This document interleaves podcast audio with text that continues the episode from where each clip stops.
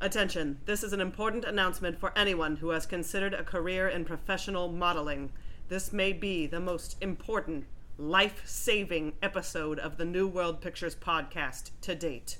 If you or someone you know or love has considered a profession of professional modeling, please, please implore them to listen to this episode.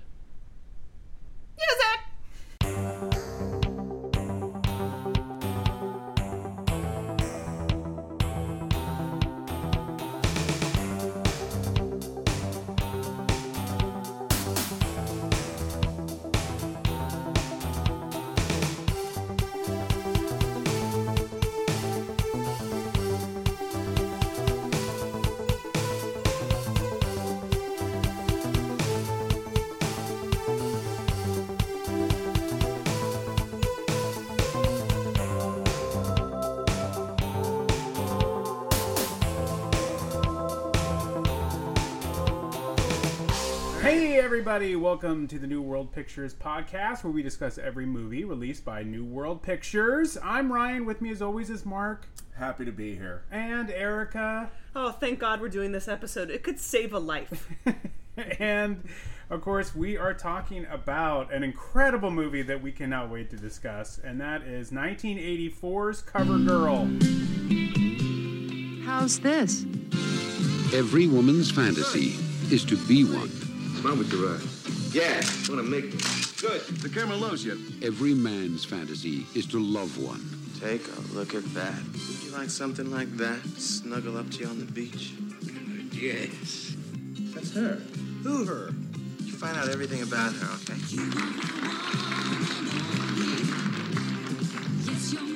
It is obviously the model he's buying, not the coat. Come in here. Sure, I'll try anything once. I'm gonna make you a star. They'll do whatever it takes to get to the top. I hear you're looking for a new dream world girl. You're gonna be an institution. Every girl in America is gonna be dressed like you. Wanna be you. But what happens after the fantasy comes true? At least I don't do it for the money. Who did this to you? Trick. Yes, he's the first guy who really loved me. I'm not one of your girls. Joe, let me go! Help! Such good things are gonna happen for you. You are my one and only. Yes, you're my one and only. The fantasy come true. And the truth uncovered. Cover Girl. She's the world's top model. During the day, she creates fantasies. At night, she lives them. Cover Girl.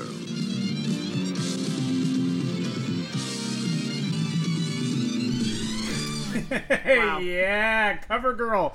This is a Canadian film. It's directed by Jean Claude Lord, a Quebecois director, if I said that hmm. right. you did. Who had a nice career in the 1970s, and he was coming off of 1982's Visiting Hours, which is a Canadian slasher movie with William Shatner and Michael Ironside, which sounds God. infinitely more Wow. interesting than the movie we're about to discuss. But that one also sounds like it could save your life it could. it from could. slashers. now, this is written by Charles Dennis, who is an actor and director and writer. He created the British TV drama Marked Personal about the human resources department of a large organization. Okay. And he also directed the movie Reno and the Doc, which was released by New World Video.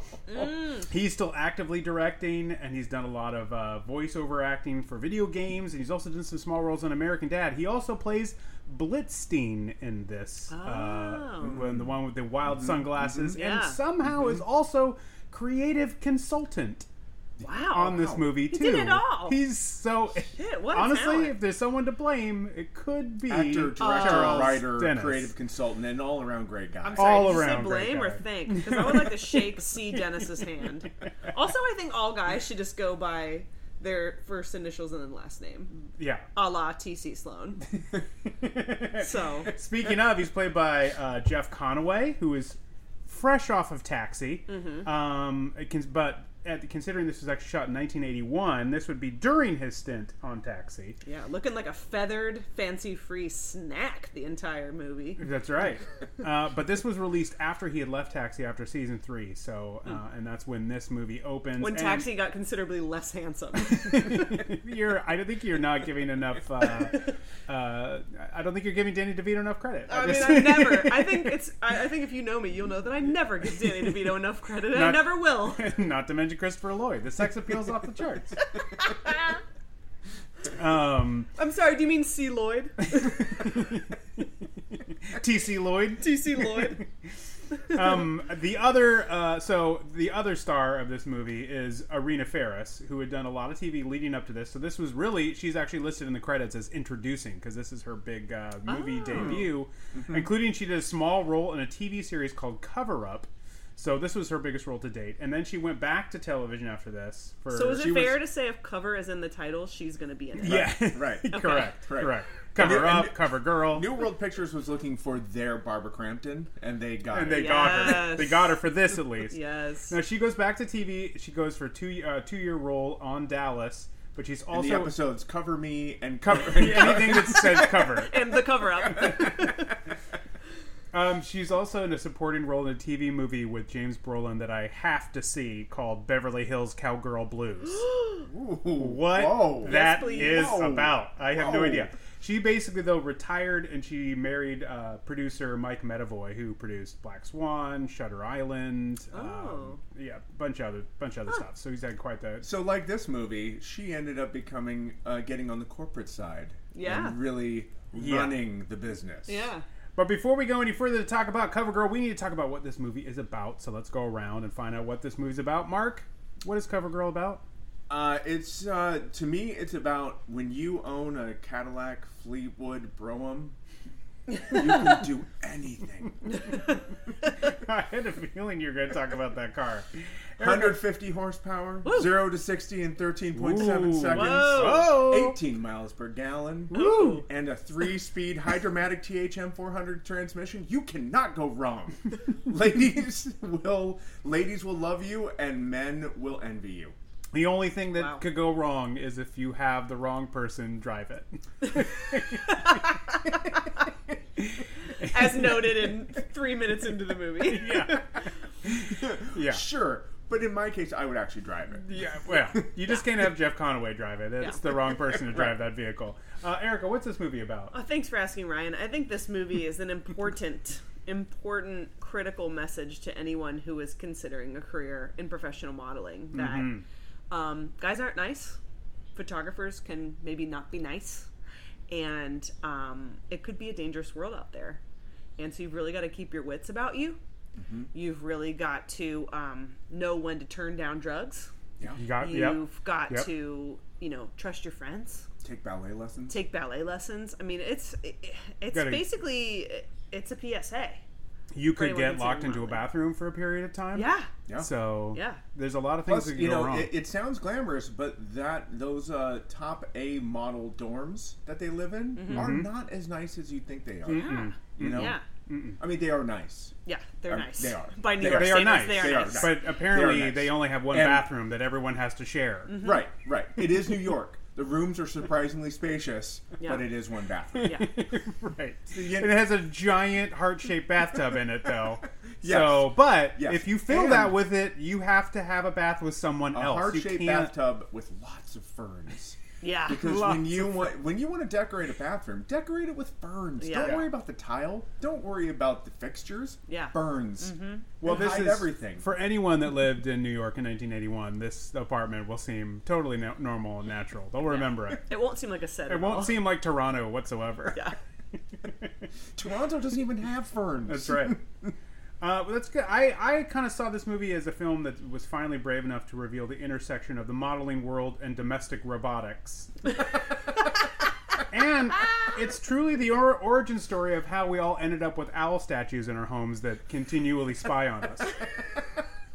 Which we all have, and we've all dealt with. Hoot. all, all dealt with. It's all been the thing. Yeah. Uh, but this is the synopsis according to Letterboxd. We're on Letterboxd. Find us there and uh, follow us. But for I dare you to find us there Yeah. because we are there living our letterboxed fantasies during the day and living our wait, Living our you know what I you mean? know, living them during the day and the night. and the night. Yeah. Um, and, you don't and have- having fantasies in the form of dreams because we go to bed early at night. That's right. According, Hoot, hoot. according to Letterboxd, the, this movie is about a young girl enters the modeling industry wanting to become, quote, the face of the 80s. Mm-hmm. I don't see that as the no, synopsis no. for this movie. I don't. I, I don't. There. But then again, this movie is about a variety of things, right? Um.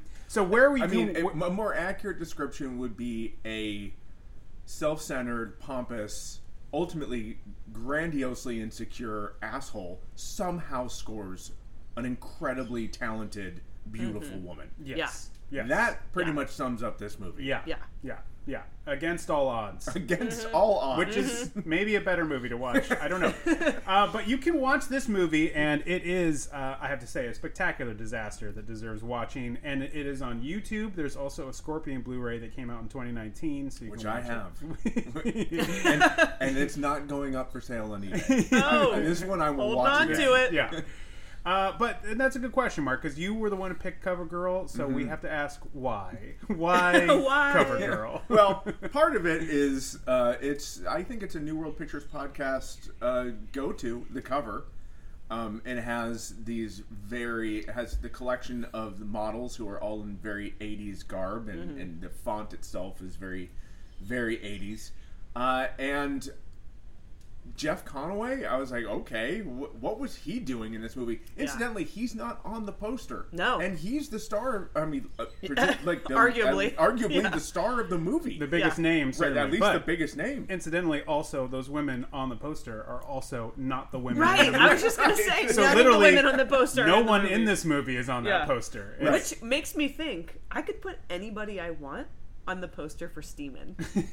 anybody. That's true. I could put any old hunk on there, and it won't matter. They don't even have to be in the movie. I love it. Thank you, cover girl. Plus, we hadn't covered just like a an '80s drama. Yeah, Potentially, but I thought maybe there could be some rom com elements into this. which So- there is. Or- oh, oh. There oh, I, is- I mean, look, I don't know I if I would even call about this one a drama. The tone of this movie is all over the place. Yeah. Right. So, in other words, I picked a great movie. Yeah. you did. Well, you were dealing with New World Pictures movies, so Well, we were. if go- anything, we were you opened our eyes to the dangers of modeling, which we were borderline very close to getting into trouble with. I mean, it's true. It's true. you can probably hear in our voices we are very attractive. so the modeling contract is probably coming any day now.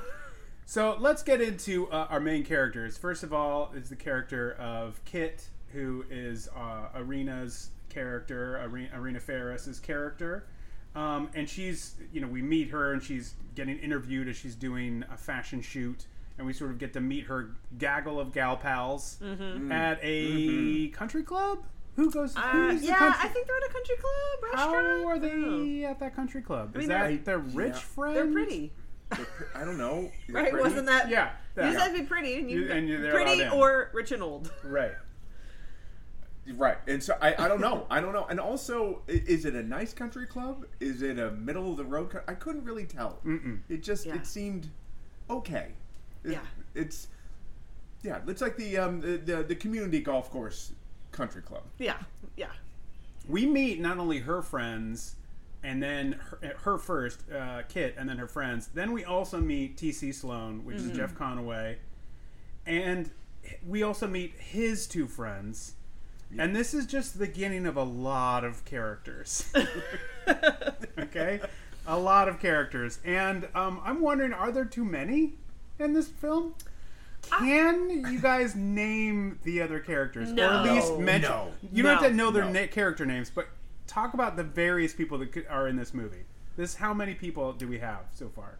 So uh, so we have Jeff Conaway. We have Right. uh, we have um uh His two friends. what's uh, Sunglasses, that's Raoul- mullet, is and then it the other guy. And wait, who's Raul is the driver. uh huh? Yeah. Oh God, the and then, Sungla- driver. and then Harrison. Harrison's the lawyer. the lawyer. Uh, we have Kit or, Mhm. and Mm-hmm. her friends, which for the first ten minutes I couldn't tell which one was which. No. for a while. Two of them look almost identical. right. Yeah. And Uh, you've got the the manager of the models, who or at least who owns the modeling agency, who's in some short sort of financial distress, which the movie never explains Mm-hmm. and never resolves, quite frankly. Yeah. Uh, you then have Jeff's maid, yeah, who Desi shows up Desi in an hour, like hour in. right, right, shows up Once way you were, late in the movie. Once you were convinced that all of these, the, the- anything that he hired anyone to do was covered by the robots. Yeah. you Right. thought for sure his robots, which carry around drinks and everything else, you're like, okay, well his robots do everything. No, then an actual uh, Yeah. maid shows up. He still has to employ a human to clean his apartment. And then you have Alton Cockridge or Cocky, Mm-hmm. who shows up and you think is going to play only a bit part, and actually ends up becoming a big part of the movie. Yep. Yeah. With a name like Alton Cockridge, of course, Yeah. of course that Yeah. person would. So You also have Evil Joel, the photographer. Yes. We've got the youthful Topsy. Who is she? Yeah. Who is she to anyone? I don't know. I have no clue. Why is this child friends with these adults? But she has like a moment where, again, one of Kit's friends intercedes and stops her from going down the uh, world of cocaine from, again, another girl, Zara, who is Right. the model that she's up against or she's an antagonist to. I, they're I both trying to fight for that top spot. The top spot But in the that- agency? Is their young friend just someone that works in the office? I Is have no she clue. Another model? I don't know. And she keeps. She, where is her mom? There's reference to her mom, but we don't ever meet her. Right. mom. We have Yeah. no idea. And th- we're And not they even. never take her to the movies. Nope, she never No, gets that she movie. never gets that She never gets that movie. And you know what? We haven't still mentioned all of the other characters that are there. We just haven't. Like, there's so many people in this movie, And You get to meet a lot of people, but you don't get to know them. that's that's. I would, That's the world of modeling, guys. That's it's a true. thick, dense network, it's so, right? so hard. It's complicated, and that's what this movie is here to teach us. Um, now, Jeff Conaway uh, and and uh, Irena Ferris have two meet meet cute moments, right? Mm. Uh, the, the the first of which is this uh, car crash that we talked about right. earlier. Which is such a like just just so hammed up. It's so on the nose. Where he And goes. that's, how, he that's even- what I thought the movie was going to be. Like this crazy, like, well, yeah, this is he even crazy. does at the end like a little Like a- They're like because he's like "Oh." smoking a cigarette, talking on the phone, having a drink, and driving, and then he wrecks the car. And after Just being told, you haven't seen remember, remember, you're not good at driving, and Yeah. he crashes into her, and it's just like, oh me, always getting into Mm-hmm. trouble. Yeah, he literally does one of those like uh, hands down the faces where you're like, no, me. You know, he just does one of those, and he like bites his fist, Yeah, Yeah, like like when you're like, oh. Like Jeff Conaway. God, that's the perfect sound effect for that move. Oh. now, what does Jeff Conaway do? God, I don't know. I thought I thought he was a video game designer because he has the whole he has all these robots and he has the owl, the spying owl. So I thought he was like a, a you know, um, electronics gaming guy. This is like one of the first instances the movement the the movie shows you like outside of character names which are Mm-hmm. thrown about but you cannot know where you don't know where they all land but uh, is leisure 80 which is his company but that is bounced around as a name that they talk about leisure 80 enterprises is the company that he Right, is but in he has the of. other company. What's the other company name? but Which is- dream world comes in Dreamworld. an hour in Yeah, and, and you're like, oh, and now there's Dream World. well, at one which po- is what when he which goes is what i don't know I don't know. when he goes on his first dinner date with Kit, which I know Uh-huh. I'm jumping a little bit ahead. no no you Jump go there. ahead. This is the world of modeling. You jump around. He It's does- crazy. Which I it could doesn't spend, move in a linear fashion No. in could the spend world the next modeling. 45 minutes just talking about that dinner date. That dinner Oh, date God. is something else. but he does say, remember, they're eating dinner. Fireworks are going off Yeah. 10, 15 feet away. It's really hard to have an intimate conversation with fireworks Mm-hmm. going off all around you. But he does say something about his business and what he did. And he says, anyway, they hadn't hit the U.S. market yet, so I figured we got a really good shot at it. The very next day, I'm steered over to Harrison Chandler, and he takes me over to the Birchwood Trust. The rest is history. Where do I fit in? You're my new challenge.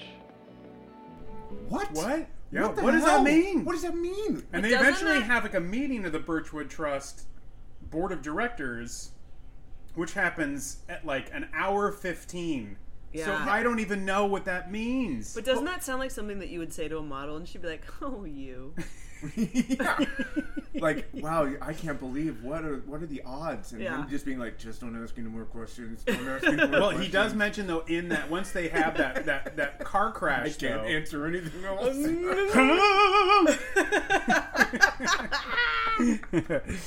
Once he they have that car crash, he does say like that they do video game computers, recreational robots, and then he hands them Sex that, robots. That's what it Oh, could guys. be, could it's sex robots. well, if he's having if if, that, if the robot in his house is a sex robot, well, shame on me. I didn't see it. Uh, I- That robot a robot that can give you a, a, a, a tray of oranges somehow can somehow load up a tray of oranges and bring it to me. It can clearly do a lot of things we didn't see it The- was capable of. The robot is the DC2 robot for 1981, and it is a mobile entertainment center robot. Oh, what? Are you running the numbers on robots? It has a nine-inch or five-inch color TV set. thought- I thought you were gonna Oh say God! Derek. Wow! When he started oh! I was like, I was like, oh shit. color TV Uh, or sure. monitor in Oh, quotes. Okay. Sure. I thought you said Um, member. You can play VHS on it. Um, I bet you can. There's color surveillance video cameras, Atari 400 You can record computers. yourself. Okay. But it also has to be controlled. There has to be somebody that controls it. And I believe these were like, uh, they did have these androids often rented for like Playboy Mansion parties. Okay, but Uh, that still but- doesn't explain how the or- the tray of oranges gets How in the hell did it get those oranges? To How did it get those cocktails? Well, Yeah. again, he had he, he somebody had uh, Desi makes them. Desi, who's No, the she, maid. she isn't because she's she's turning around the robot and says, "Can you get me sugar for my coffee?"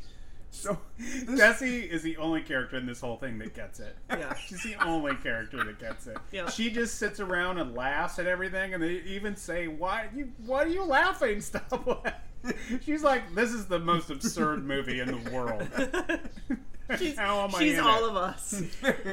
Um, it weighed 194 pounds. Good this robot. God. Robot. Jeez. It was four and a half feet tall. Sliding tray holds literature, mini computer, or drink holder overlay. Um, but well, again, the drink holder had, got used the most in- Yeah. in, this movie. it had an But they AM did FM show the radio. books. Yeah. It did It bring had a books to cassette, Harrison. cassette tape or eight track. Yeah.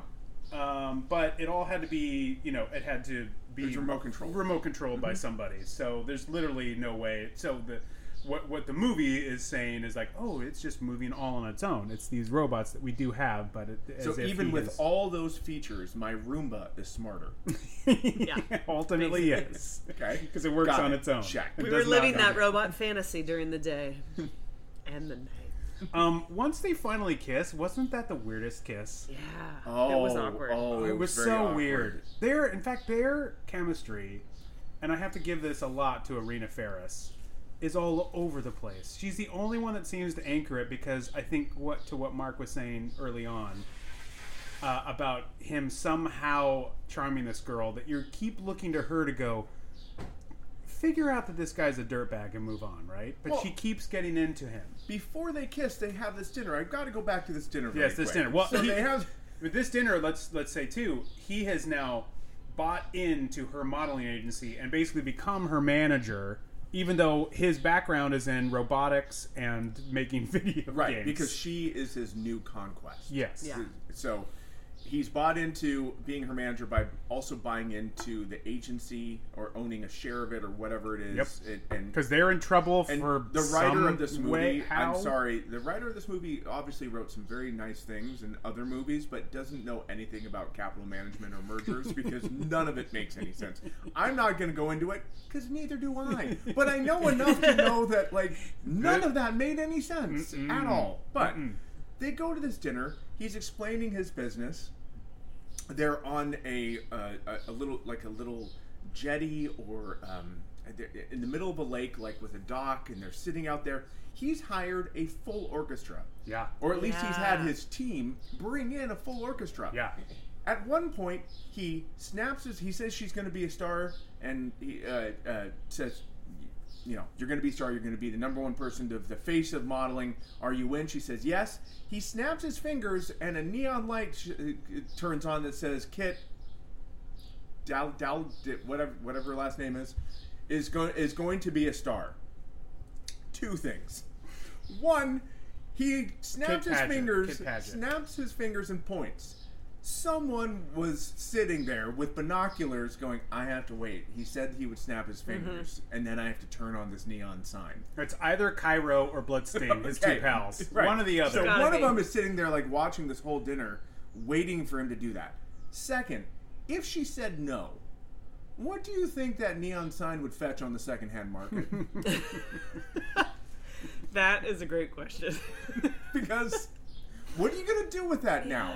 And if she does make it, somebody could want to buy that sign. If she Yeah. does not make it as a supermodel, you're going to have a lot of trouble off- offloading that neon I'm not sign. gonna lie, I kind of want that sign. Like, I hope it's somewhere, and It's in a, it's in a storage unit Yeah. in Toronto. Info at New World Pictures Podcast, please. Or New World Podcast. We haven't changed our That might be email address a- Yeah, that's right. new T-shirt idea. Kit Oh. Paget is going to be a star. Oh, In, like, 80s lettering. Oh. Yeah, just yeah. reproduce that. Yeah. that Copyright. that- yeah, It's part of it. that's- You can pick that up soon on our website, along with our, our Coma TeePublic Bona, site? our That's Coma, right. Coma Boner, Coma Bona, Coma Bona. So- that's when Arnold Schwarzenegger sells it for us. Then they, He finally backs Coma us. Bona. then they finish the dinner, and she says, uh, "What do you do for an encore?" And then he lights more fireworks. Her name in fireworks. Yeah. What if she didn't ask that? Would you just? Would the team? Would him his team be like, "Do we?" Uh, no. All right, guys. We're He just, just gonna pack keeps these, trying we're to just gonna pack these up. in the box. We're just put put them in the truck. We didn't. We didn't get to light the last. No, she didn't ask. But I'm just like- imagining that he keeps trying to set her up. So, do you like dessert?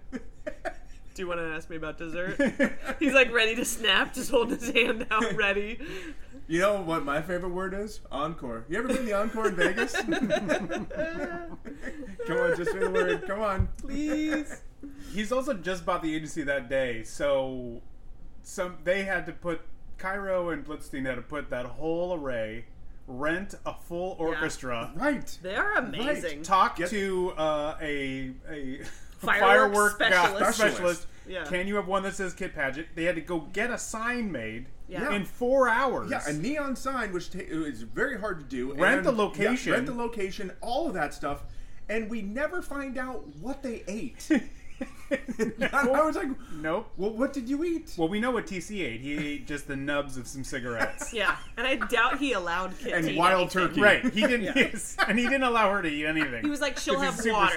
superstar. Because remember, he puts that giant police undercover police oh car, Oh police God. car alarm on the fridge. totally. Like police squad, where they just slap it on the hood. And then he puts a chocolate cake with a slice out just Yeah. to lure her Yes! in, like bait. While Lure, like easily the most beautiful woman I've ever laid eyes on. Like, lose what weight? Yeah, She's right. already like yeah, while perfect looking. Nelly or whatever, the, what's the the maid's Desi. Desi? No. He's like, ha, ha, ha, I Yeah. thought that was for me. Oh, Desi. oh, Dusty. She gets it. She gets it. What a gem. Oh my god, she's what a what an unsung hero of this movie. then again, there's so many heroes in this movie because there's so many people in it. Yes. Too many. So after this, she's in her apartment or back at the model dorm or whatever, Mm-hmm. and all of a sudden, all these flowers get delivered, Yeah. Mm-hmm.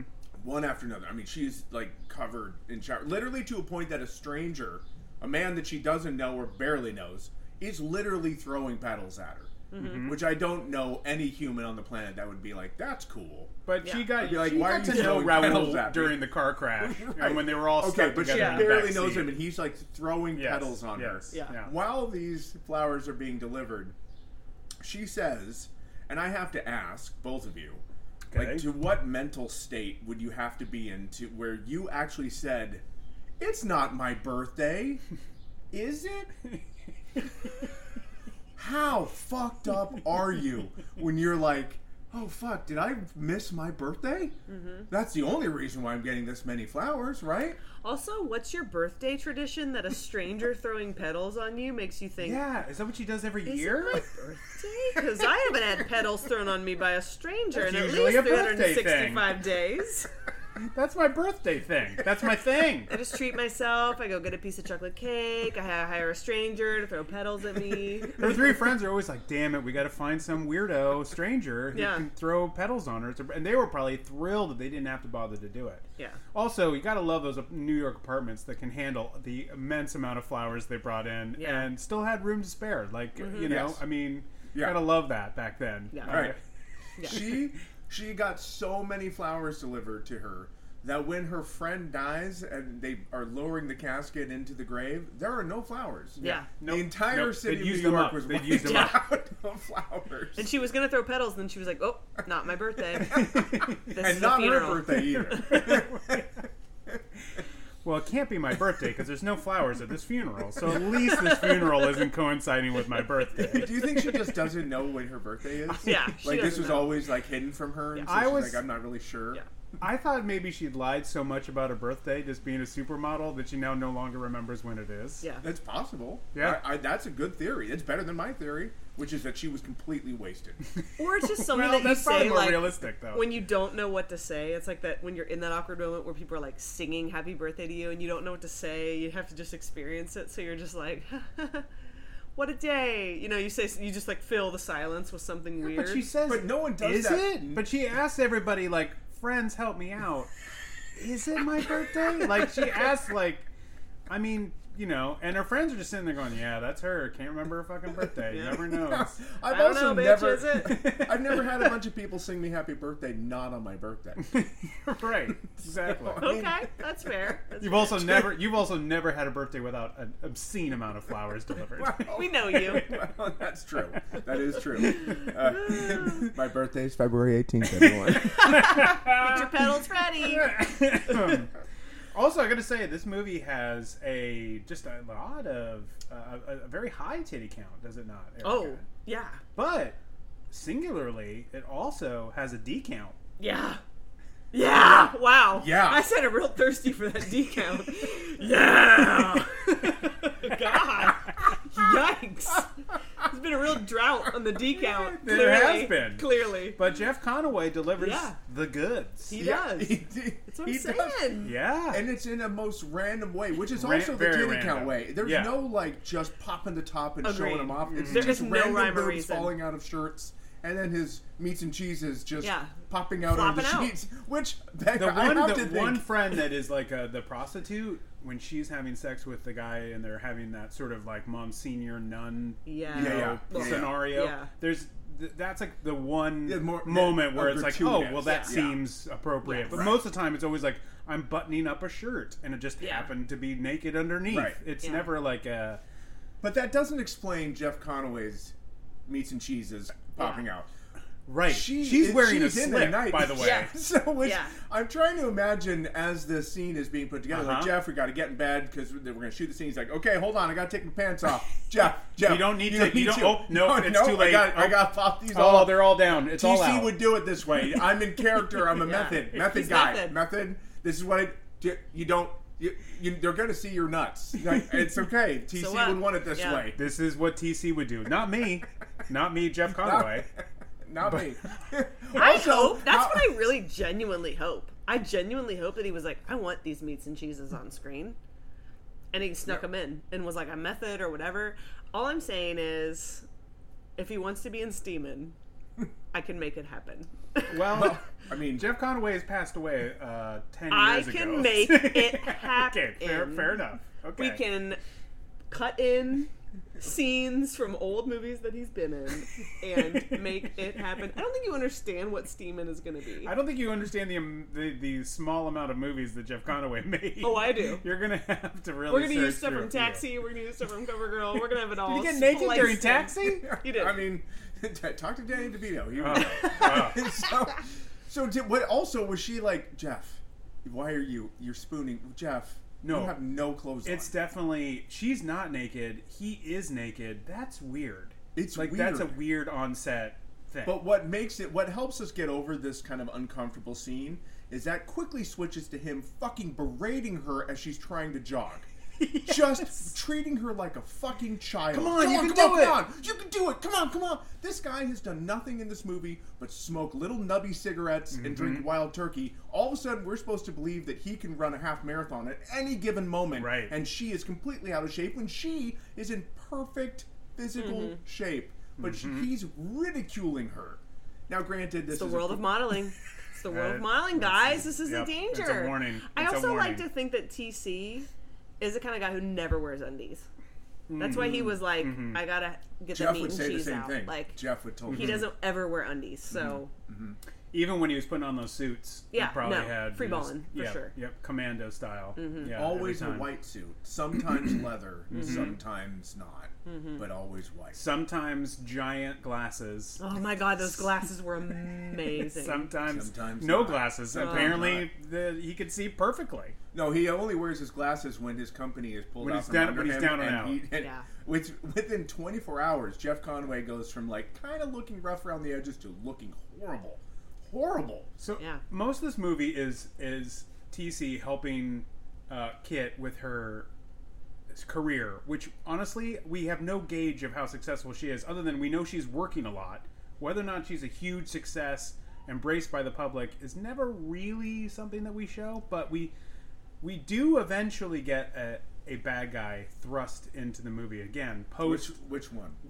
And he, yes, there's a couple. Well, first of all, we do get the photographer 1st Mm-hmm, off, and there is a bit of some sexual assault happening that happens Yeah. Yeah. there. Oh yeah. And That's the one time TC is worth a damn. Though- when he The only rescues- though when he comes in to kick, it seemed like some very Canadian kicking to me because it seemed like kicking with an apology attached to it. Yeah, it was. So he throws him across the room onto a couch, and then just starts just kind of like nudge kicking, like Yeah. you, you, You're like kicking it back like so not very far that it's like that kick is not going to have a ton of power No, behind But it. to No. be fair, the guy, the actor who plays Joel, does look like an older Steven Seagal to me. so you can't okay. kick a guy that looks like Steven Seagal really hard because what if? yeah. You What- know, Hmm. what if? get- he gets up and just pummels you? yeah, stands Well, up and taekwondo's your ass. I mean, it's over. Aikido, but yes. Sure. Yeah. Yep. He uses your own momentum against you, as is the power of Aikido. oh, Oh wow. Oh, Wow. wait. That was an unexpected he, knowledge he breaks drop he breaks off out the a dome. guitar and he plays some of his tunes Off the because dome. because Steven Seagal is a big uh, he, he loves playing guitar. It's what he's been Okay. yeah Well, exactly. You're saying all this like we Amazing. all have this And- dome knowledge of Steven And, Seagal. and a police officer and an yes, actor. yes, Steven Seagal can do anything. he really Yeah. can. He really can, mean- except for put down a donut. That's what he cannot do. Burn! you better watch your back. All he can do is defend against me. That's what Oh, Aikido God. is. All he can Wow. do is if I try to punch him, he will defend against me. oh my god. Goodness gracious! Oh, Wow. I mean, That was a. hey, I mean, Deep cut. I don't know if I've ever seen Ryan take that harsh of a stance against anyone. hey, it has not stopped. Has not slowed down his career at all. He still Certainly makes a million terrible movies a year. Um, also, should we discuss Cockridge? Is that worth discussing? eh. Oh yeah, no wait, yes. I mean, why not? You, ha- you, we need to talk about him. He's somehow, so he's made a career out of pretending that he's gay. Yes. So Yeah. that the h- ga- gay It's so men's confusing. wives who are also not gay will have They sex were with him. I Mhm. don't. Yeah. What? Yeah. And- It's a long way to go to get Not only ladies. that, but this whole scenario is set up by Blitzstein going to another character we didn't mention earlier, a reporter character Yeah, who does pop right. up, Mm, who then mm-hmm. spreads a rumor that Kit and Cockridge are now a couple and she's secretly pregnant with his baby, which he thought would be a great like great press. Look at how good a job I did that I got you this great press. Now, granted, he did a great job on all those fireworks, Yeah, he- getting that neon sign, Yeah, Yeah. getting, yeah. getting Right, right. getting, Yeah. getting the orchestra on that seaside location for that dinner. Yeah, but it's all about what have you done for me lately? But That is a he's clearly not the public relations guy. Yep. Yeah. Right. And so she gets upset, and they have have to meet up. And then he says, "You you've spoiled my secret because he's he's been secretly gay in order to get close." To. Which to of all course the- she didn't know about. So she's like, Right. "What's the secret?" Oh, got it now. Got it. Yeah. Now. But can we talk a little bit about that the the actual uh, news break that they're watching in the morning that's talking about this illicit Right. affair? And who's the guy who's like smoking a cigarette? It's like I always told her that she would be a big one. day." Okay. I'm like, where did this guy come I from? I didn't know where that came from until like another viewing because they talk about her early career, Kit, that she had an early beginning. Because when he asks Blitz, Blitzstein to like learn, you know, he shows her, him the picture of her in a magazine and says, "Learn everything you know about her." When they're walking down the hallway in his apartment, like several scenes later, he was like, "Yeah, he was in this campaign for this carpet guy, and that was like something that got her career started."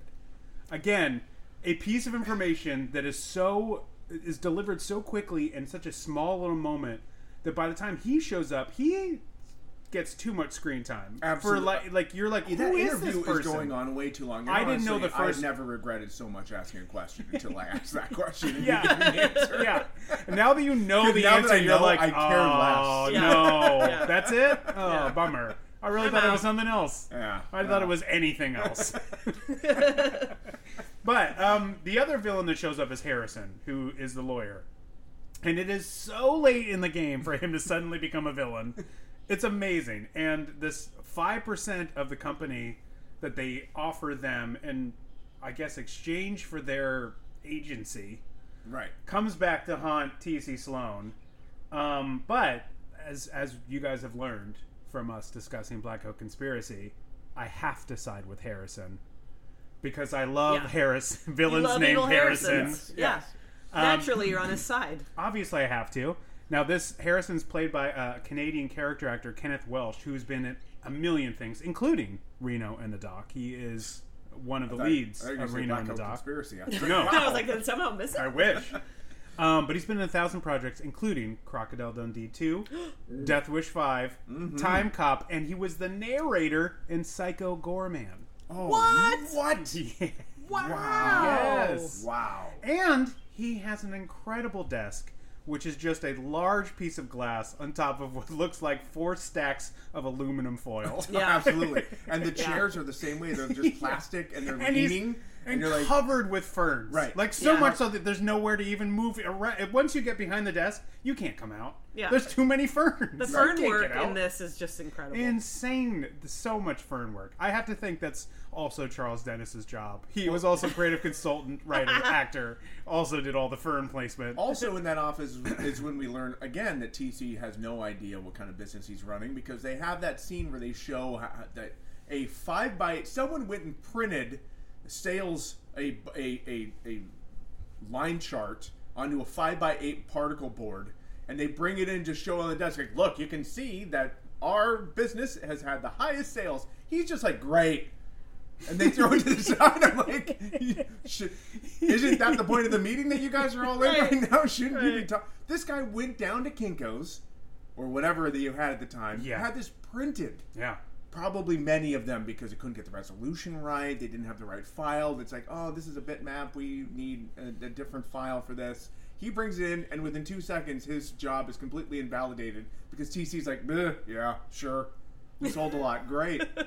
Well, you know, it didn't have any fireworks attached to the That's presentation. true. So No he's neon. not, That's true. you know, he didn't it. have like an orchestra behind him as true. to deliver that That's news. true. You should you got to think. Think think about who What's you're interesting this is to. that they do have that scene, and they're saying that the business is going well, but scenes later they're kicking him off the board.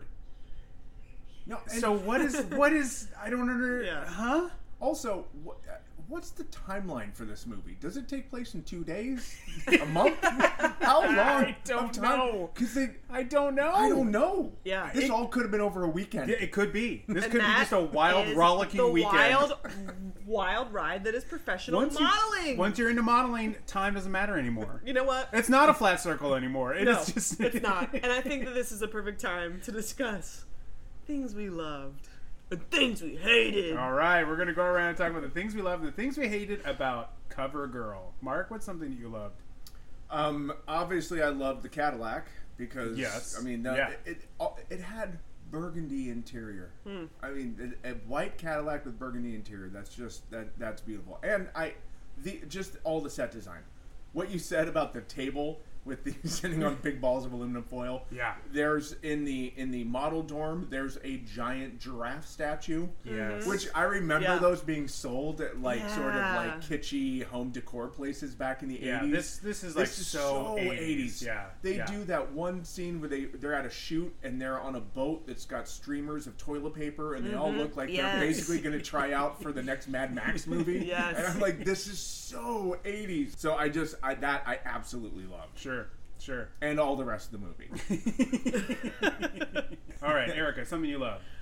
I loved, um, and this was something I had forgotten about the 80s, maybe because I'm a child of the 80s, but how versatile headbands are in fashion. Mm, You can use it to dress up an outfit, to dress Uh-huh. down an Yeah. outfit. I really had forgotten what a crucial piece. We've given up on the headband yeah, at this yeah. point. And I don't mean headbands like in your hair. I mean headbands like across the forehead. Oh, yeah. Correct. You know, Not just to even- be, in case you haven't seen this Not movie, even which gracing the hairline, like No. full on the No, forehead. not sweatbands, like yeah, head like headbands, like decorative gorgeous, headbands. Yeah. jeweled, Uh-huh. you know, Uh-huh. shiny, gorgeous headbands. I also, I mean, I loved all of the all of the costumes in this. Like everything that Kit wore was perfect. It was Oh, great. amazing. It was That- so eighties. The dress she wears, it looks like a cupcake wrapper. Yes. and she And tries to they- get into the. She has to Yeah. mash down to get into the car. And when she in the dinner that Mark Mark loved so much, the dinner scene, she's like covered in glitter or like Oh, yeah. sparkles of something. Like she's Mm-hmm. just sparkling, and I- I loved it, and I absolutely loved loved the use and stoppage of cocaine. Zara, as the character, was just there to introduce cocaine at all times. You passed out? You just need some more cocaine. Not having fun at this party? Cocaine. Young and never tried it? Cocaine. Like she was always there to just be like, "Hey guys, cocaine was really popular at this time." Like I loved it so much. And it's so funny that it's already well, they made this movie in '81, but it doesn't come out until '84. But the movie is already just saying like it's the '80s, like Yeah. cocaine's everywhere. Cocaine. Like, we just Yeah. know it's just a just a part of Yeah. the '80s. Yeah. It's just a thing. and large vials of it. Yeah. Like she was Not a discreet amount of cocaine. Like Yeah, no, like a like a pill bottle yeah. size. Like like you're a cartoon wizard pulling out your amount of cocaine. Like ooh. Um, I loved Sloane's glasses. What's, Oh, I yeah. love his glasses. Yes. I loved. Uh, no, look, there's the comedic moments in this movie do not work, but Desi does her best. Yes. she makes she does her best to try to make insert some comedy in the in the proceedings. Of course, I love Desi. The scene of her introduction is just so hilarious. She's vacuuming one hallway, gives up. she introduces introduces herself to Kit. Then she sits down. She's like, "Do you want some coffee?" And she's like, "Yes, I would love some." And she sits down and goes, "Then go ahead and make some." and I was like, "Yeah, this is my favorite character in this whole Yeah. film. Yeah, you Yeah. win. Mm-hmm. You win because you get that this movie is absurd and dumb. Mhm. And uh, also, Kit never makes coffee. No, Never. never, never. Not one You've asked. Kit. She doesn't know where her birthday is. She cannot make coffee. No. Of course not. Something I hated though, and honestly, having watched this a couple times, it really grows on you, and you start to not dislike almost anything because this movie is just such a um, just a amazing mess that you're like, I, I'm you just you can't help but embrace Mhm. it. But um, when suddenly, all of a sudden, Kit is called out for like letting success get to her head, which again, we have no idea what suc- what heights of success she's Right. even gotten to. Right. But all of a sudden, like how, like I was like, how successful has she become? Like they're like, you just don't remember us anymore. I'm like, she was just helping out her friend in the ballet class like two scenes ago. Right. Like she, what- all of a sudden she's like she's suddenly like, she- her friend says, "When was the last time you took one minute to give any of us a call?" like you were You just all in live ballet together. classes and you lived together. You're roommates. And your roommates. Yeah. Yeah, you were just sharing a bathtub not too long ago. I don't understand. Like, it's like th- this movie is just like basically the thing I'd have to hate is just this is so badly edited, Mhm. and we'll get into what happened in a little bit. Oh, oh, but oh. uh, it's just very, very badly edited. Um, and then um, Kit and Sloane go on a TV show, and what? Now suddenly their relationship's up in the air, and he practically tries Yeah. to choke her for not revealing his actual what TC stands for, which it's just like they're suddenly trying to be like, well, this is the point in time in a movie where we have to introduce issues and Right. problems. Right. So let's just suddenly put those scenes in, even though they have no, they don't make any sense, and they th- this is not a time for that. But they just sort of force that in there. Um, this movie is basically filled with moments just like patched in and don't carry much significance. Like the second meet cute between Kit and Sloane when they're locked in the bathroom, but as soon as they're locked in and T- and Sloane is trying to check the door and it's locked, it immediately cuts away, mm-hmm. and we never see them locked in that bathroom. And that was a great opportunity for Right. them to actually have like a chance to talk and meet each other and have her feel like she she at that point did not like him and admitted right. that she they doesn't have been like talking. him. Someone else could have come to the, open the door, and they would have been like, "Oh, Yeah. uh, this kind of like moment is now gone, and I'm Yeah. really Yeah. enjoying it." Or even build or he could have just tried. She would have said, "You need to slide under the fucking door," and he would have got his white suit all dirty, and that would have been a fun comedic something. moment. Um, and so it was like you know, they, or even like a scene where like there she keeps fighting to not like him, but she you can tell she kind of does. There was they just don't have they didn't use that for anything. They just cut away from it. I think and they thought they did. I wonder if maybe they did they run out of money or did Charles Dennis just go I don't want to write that scene. I don't know. I don't know what happened. Um, but anyway, Mark, did you find something that you hated? Is there anything that you hated in this movie? Can you think of one thing? I understand if you can't because it is such a delightful mess of a film. I, I, I guess I only hate. I, the only thing I hated was I have to say is the car crash scene in the beginning, and, and which we've already talked about. Simply so because they ruined the car. that is part of it. No, but it's it's like, just "Not that car!" It's just too on the nose. It's a little too like it was so easy. I'm like you could have worked a little harder on that. And Sure. again, his like biting the hand like Oh. it's a little too Ah. it's a little too much. But I mean that's a small fault in Sure. what is otherwise an incredibly entertaining mess of a mm-hmm. movie. Yes. Also, this movie from there finds lots of easy moments that fall out of the sky that really shouldn't have happened. But Right. I mean, this, this is like the first moment where you're like, "Wow, that's kind of convenient to make that all work." And then the rest of the movie is just convenient, and it doesn't make any mm-hmm. sense that anything is happening. Erica, is there anything that you hated from this movie? Not particularly. And believe me, when this movie first started, I was like, I'm going to hate this movie. And I did not. I thought I would hate it. I thought it was going to be boring. And it- wasn't. It was not what I thought it was going to be at all. I guess if I hate anything, it would be that certain characters, such as the taxi driver from the very beginning, it sets up that you might see this character over and over and over again. And he didn't. He Also, because this kinda movie just has a- like yeah so many characters. Well, that he so was kind of a one and done, Right. and Yeah. then um, You're so- an actress, aren't you? Yeah. yes, I felt like, oh, this guy's coming back, Yeah, and he sure. didn't. He didn't. Yeah. and that was a real bummer. And then I thought the driver would come back a lot more, and he Raoul, yeah. here and there, Yeah. but he didn't. Yeah. I guess you know if I hated anything, it was just that that I felt like they had these little gems of characters that kind of popped up and then disappeared. But again, hey. That's the world of modeling for you guys.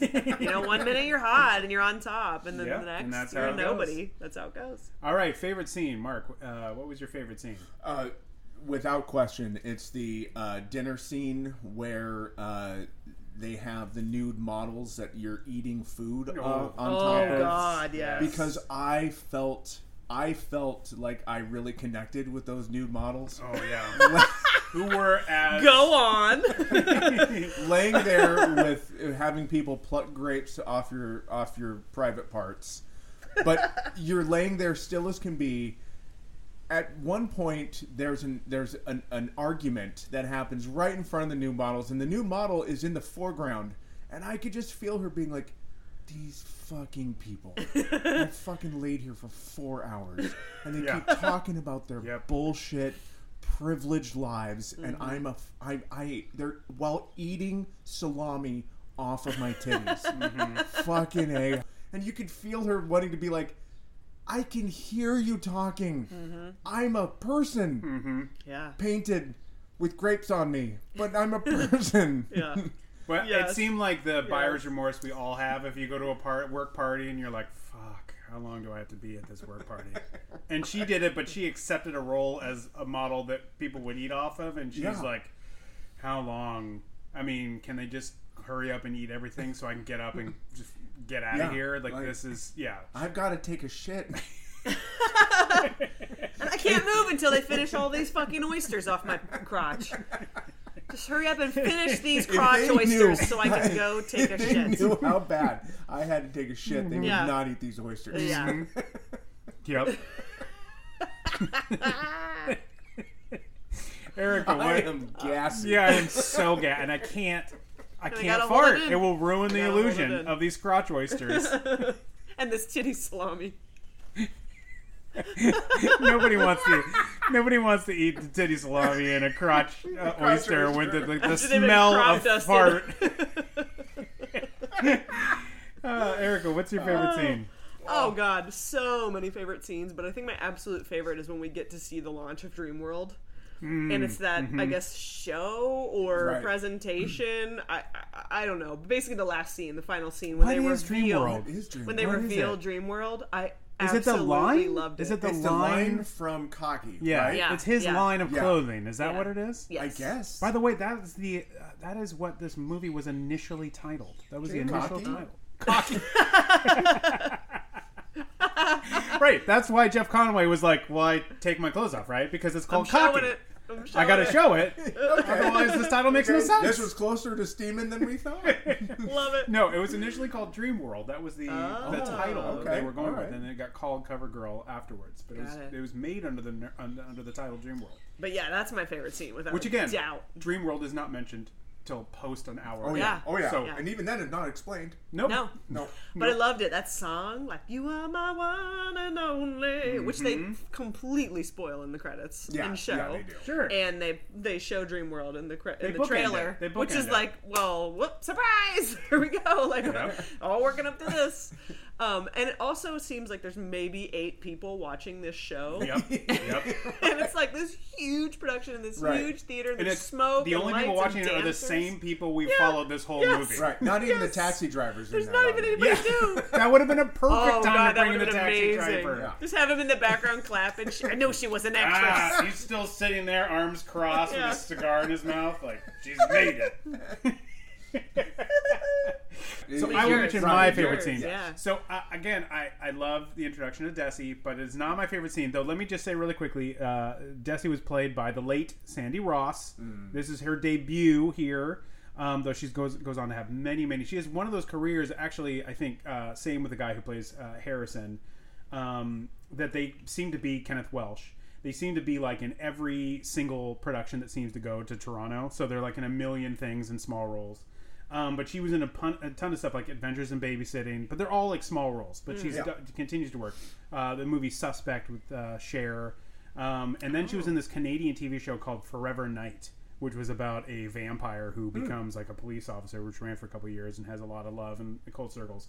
But as much as I loved her so much in this movie, I have to say the bubble bath fight scene Oh. Oh. Yeah. where they just unload a big jar, and it is a big jar, a bubble bath, but somehow that then translates to a room filled with water and bubbles, which is impossible. Are you- but that doesn't work.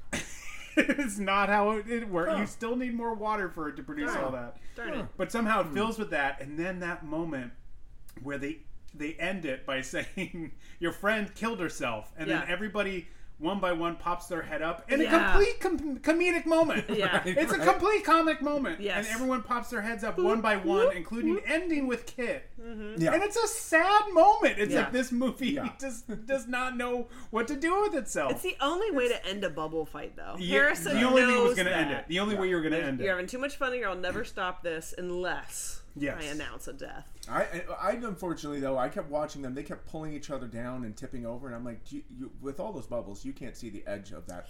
Yeah, tub. somebody's gonna someone's gonna knock their head. Kill bad. themselves. Or And something, like the prostitute friend is then getting really cozy with Cairo, who's one of TC's friends. Somehow in the middle of that fight, they start to some. There's you see like some strand of them having a romance together. I'm like, why now? Doesn't make any well, sense Ryan, to start. that's just shows what a The great world of- prostitute she is. Yeah. I she's always working. always, always When you're. I think that's what it showed me was that when you're a prostitute, you're on the clock twenty 24 yeah, it's Yeah. exhausting There's no because you're always trying to It's a yeah. it's a it's a method uh, occupation. Well, this movie led us to nothing but questions, but uh, we're going to have to end this with some final questions for Hmm. Cover Girl. So let me start with this. How come indoor hammock chairs didn't take off? They're coming back Yeah, though. no, they are. They're coming Yeah. back. Because that three seater Yes. indoor hammock chair, I was like, yeah. That's Yeah, amazing. I oh, no, want I've that. seen those coming yeah, back. they're coming back Yeah. slowly but surely. I think probably what ended them was that a lot of people tried to mount them just into a drywall ceiling and not Right, into a stud right. or something Right, that could actually right, yeah. hold it. and they Yeah. fell down too often. Yes. Yeah, Yeah. yeah. Yeah, no, that's a, it's a real bummer. But that's a shame happens. because those that And chairs. don't think that those uh, you know little wall clamps that you put in the drywall are still going to hold a 200 pound person. Yeah, in no. no, oh, chair. no, no, no, no. um, if you have to choose between fashion and robot making, which field do you choose to go into? God. Mm, I, I'm going robots. choice. You're going I'm robots? on this. Yeah. one. yeah. I'm gonna go fashion because it seems easy. seems like anything goes, but with robots, you need to have some skill. I don't. I don't know. Do you? I mean, a robot can do anything. Now this does eventually end in the movie, but what's what do you think is the over under of the amount of edits that included a camera picture sound, like the camera click? How many? Like, what do you think? What's the ballpark? Uh, 72. That's probably about right. I'm gonna say one dollar. I think you both win. excellent, excellent. How often do two lady friends take a bubble bath together? Is that a common thing, or is that just mo- the modeling world? I mean, in my personal experience, I'm gonna have to just say that's the modeling world, um, because I've taken a bubble bath zero times with a friend. so hmm. Mark, any experience? I, how would I? I'm not, I haven't taken a bubble bath. I'm not a woman, for one. yeah, I Are you guess I saying should just any say. friend? Yeah, how many? Do, how often do just friends take bubble baths? Uh, it, I'm open to it. My birthday's February 18th. Come with flowers and bubble bath salts. bring your petals and your salts. Get ready. Um, not to be crass, but if you do pass out, wouldn't cocaine actually help you get up, get moving again? I mean, I don't want to be a jerk here. Zara was on to something. mean, she was like, "Look, I these are expensive ballet classes. Let's wake her up. if she misses this week, her ronde jambe is I mean, going to be it, a would, nightmare." it would have got her moving again, Yeah. right? Yeah. I- I mean, I'm just saying. Um, do you think Sloane was ever able to mass market those owls? No, he No. wasn't. He said they were too expensive to You mass said produce. in the beginning, but I mean, like, let's uh, let's move on from the movie, post the movie. Do you think maybe at some point he gets gets around to that, or Well, I think it depends on. I don't know that owls stayed in fashion long enough to, to make that work. I mean, you know, you have to want an owl in your house, right? which we all did I, for a Who? short Who? period of time. in the '80s. We all did. Hooty Yeah. hoo. We all had those owls. Um, um, at the end of the movie, when she's done Dream World, she picks up this little blonde kid out of the crowd. Who is that kid? And is is He's just I a was kid like, who loves modeling. is this, or is like I was like, is this like Stryker, where we just like we got to end the movie, so let's introduce a child. There's a child here. The end of the movie. you are my one and only. I thought he was just a young fan. yeah. And then, you know, finally, this is a critical question, but what happens next for Cairo and Blitzstein? Like, what nutty business do those two Mm-hmm. wacky pals get into next? Am I right? What do they do? What do they do? I uh, help Jeff Conaway help TC find his daughter. Yeah. Oh, And win her back with fireworks and neon. on her birthday. on her birthday and throws flowers at her constantly from a helicopter. Yeah. All right, so let's get into research. Close out this episode. Uh, Um, I want to talk about where CoverGirl lands in the history of New World. Now, first of all, it's like Stryker, one of a bunch of movies that New World bought when they had just purchased um, New World from Roger Corman. So they had bought a bunch of movies from around the world. This one being uh, Canada, which had just sat on a shelf for years, and they just bought it just to kind of have a bunch of mov- um, shame. movies No, to. I isn't know. it? Like, why? They wanted a bunch of movies to like be able to continue to keep a relationship with the distributors, so they didn't think that New World Pictures was going under or anything like that. So they bought a bunch of movies, Stryker being one of them, this being one. There's a bunch of them that we will get to. Um, but this was supposedly, according to IMDb, released on January 13th, 1984, which is the same day as Angel.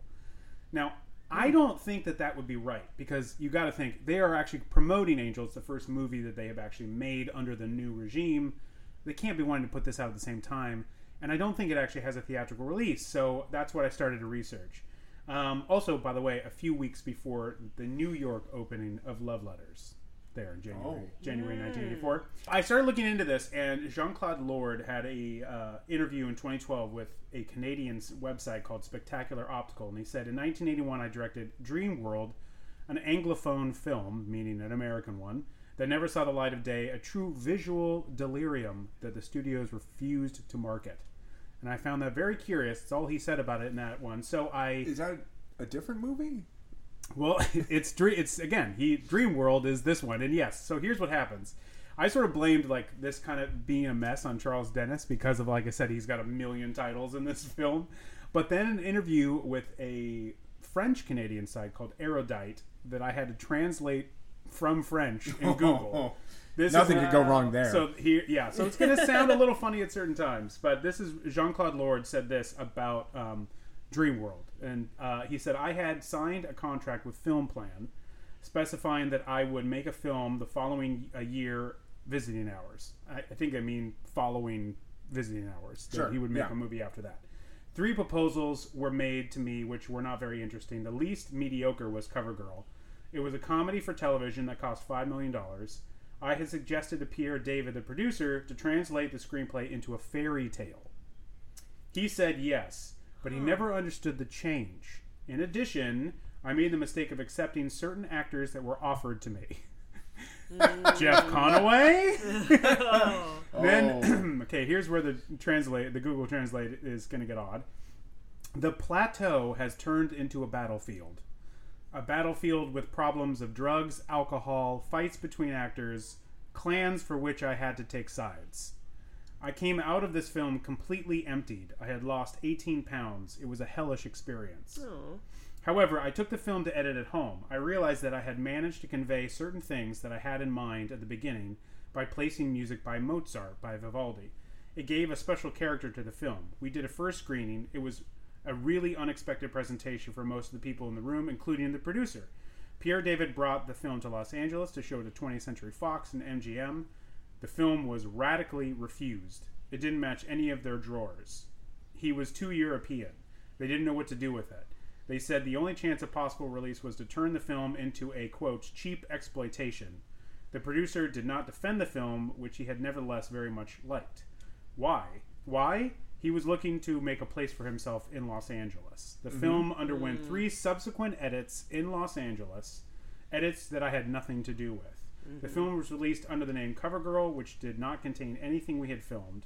Everything had been completely changed, even the most beautiful scenes had been eliminated. It had nothing to do with the movie I shot. Wow. So there's another movie we have to watch. So there's well, Yeah, where's there's- Dreamworld? Where is Where's the, Dreamworld? Where the is it? director's cut Yes. of Dreamworld? Release it. So, Release by the way, the director's cut of Dreamworld. Pierre David would still produce The Vindicator, which is the next movie Jean Claude Lord directs. And then he did go into a very long career producing movies. He produced Breaking All the Rules, which also was released by New World Pictures. Then movies like My Demon Lover, Oh, Hot Pursuit, yeah. the Scanner sequels, because he was also Uh-huh. uh, a producer of the original Scanners, the Martial Laws, the martial law movies, mm-hmm.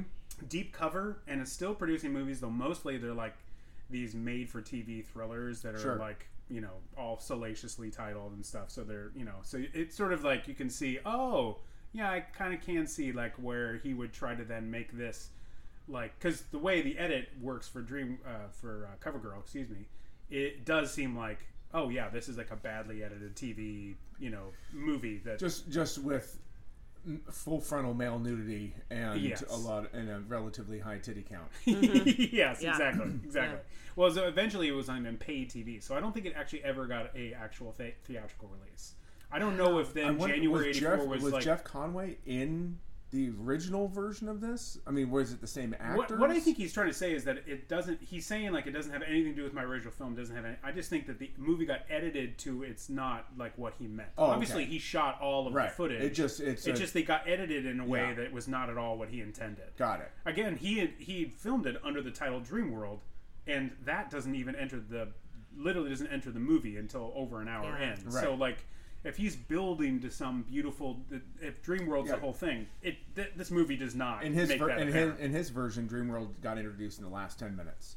right. He introduces it at the end as a Yeah. surprise. I wonder what this was titled for.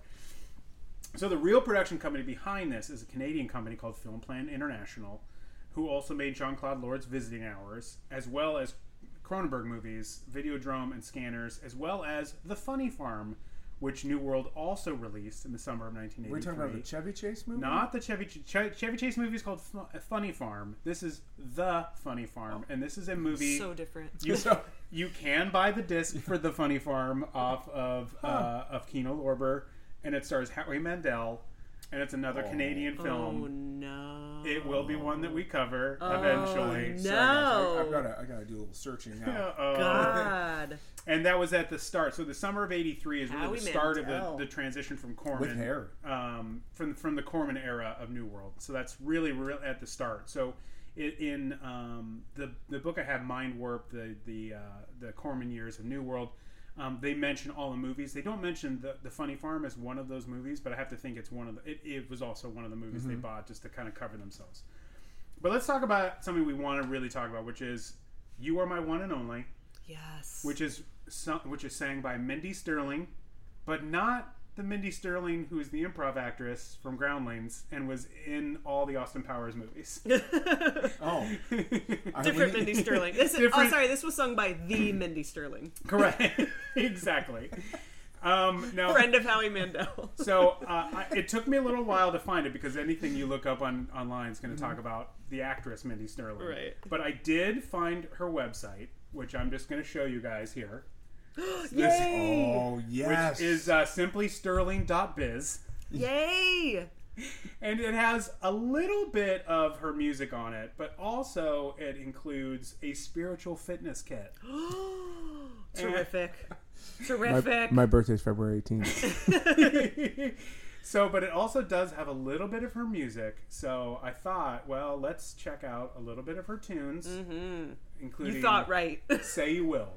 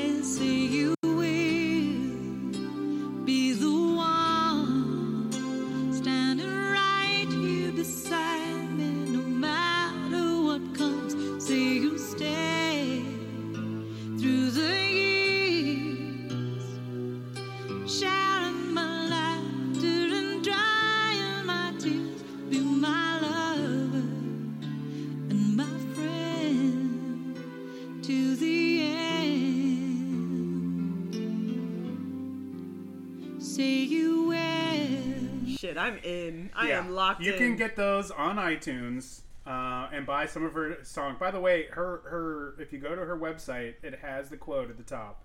Not a much not much on this website, but it does include the quote. If love isn't the answer, then it's probably a lousy question. Ooh. Oh, Mindy Sterling just, I'm in. just dropping some philosophy. Shit. Do you I wonder if I can get her for steaming. Dude, Say you will. You will be my lover, oh, my friend. You're a guy, but we're still here for each other. Step into the steam. Oh shit. That shit writes itself. It does. It does. I'm sure she would be happy to provide many tracks. God. For I, we'd have to contact her, but I bet she would. So that's the research corner for Cover Girl, and that is it for Cover Girl.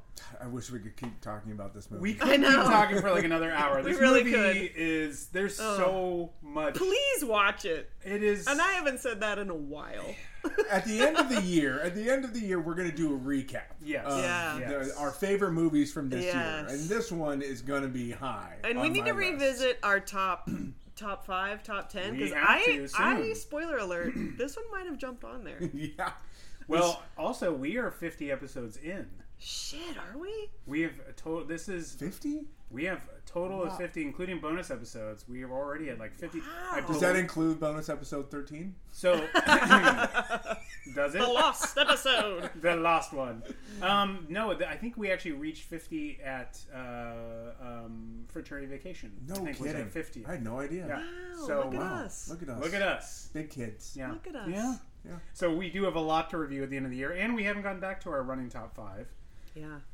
in a while. It so has we been a while. really need to. been a while. Mm-hmm. We'll do that sometime this year. But so uh, hunt it down on YouTube. Mm-hmm. Get the disc. Jean Claude Lord has a director's cut of this movie that needs to be unearthed. Release Oh, it. please release Sir, it. Toronto, we're looking at you. Yeah, release go it, Toronto. search through all of. I don't know where it is, but go find it.